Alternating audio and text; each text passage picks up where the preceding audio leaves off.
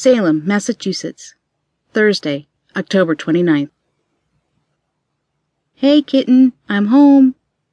Freyja Amador stood at the threshold of her unlit apartment, her fingers resting upon the cold brass doorknob, and waited. Light from the communal hallway made a weak attempt to penetrate the blackness of her rooms, and failed.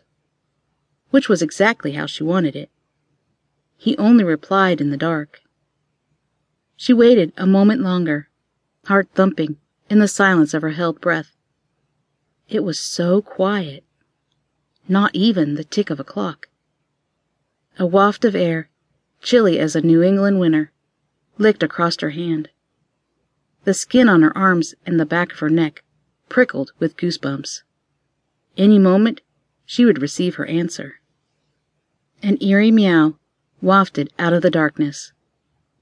Reaching inside for the light switch, Freyja snapped on the old fashioned hanging lamp with its onion shaped glass globe to reveal her empty living room.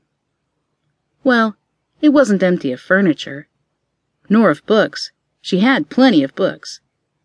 And there were also plenty of dust bunnies, truth be told.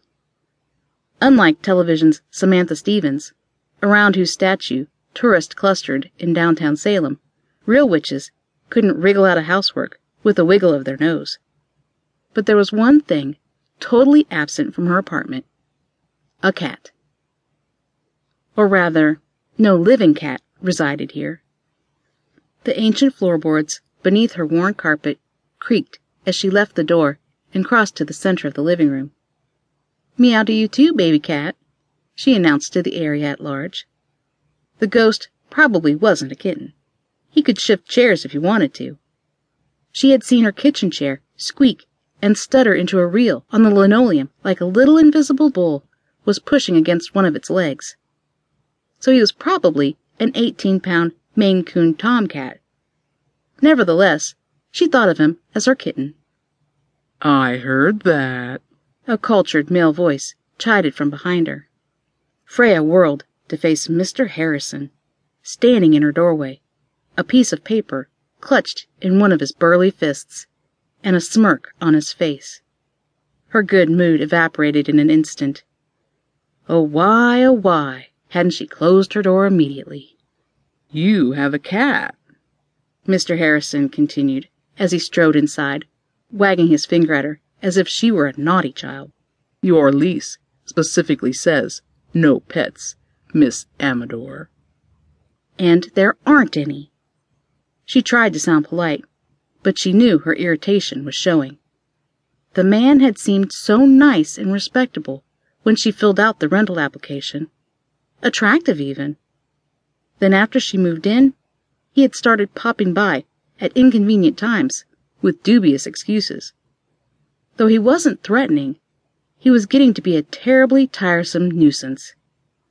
Especially since his excuses never involved her requested repairs nor updates to the apartment. Yet she could not leave. She loved her haunted home, or rather, she loved her ghost cat.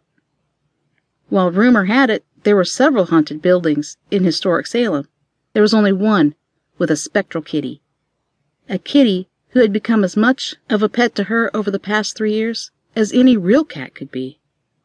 He had been her first companion when she was new in town. Only for him had she endured her increasingly annoying landlord. Mr. Harrison prowled around her living room.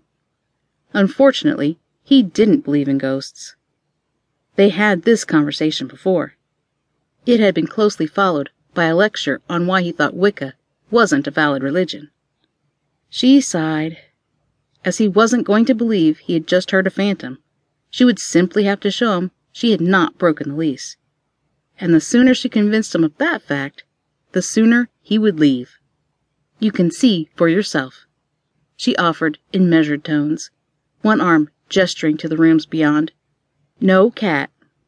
Freyja followed Mr. Harrison from room to room as he searched for the forbidden feline. It was a small place. The search did not take long, but it certainly felt interminable. Each time he passed one of her pentacles, he snorted and she had to sharply remind him not to touch the objects on her altar.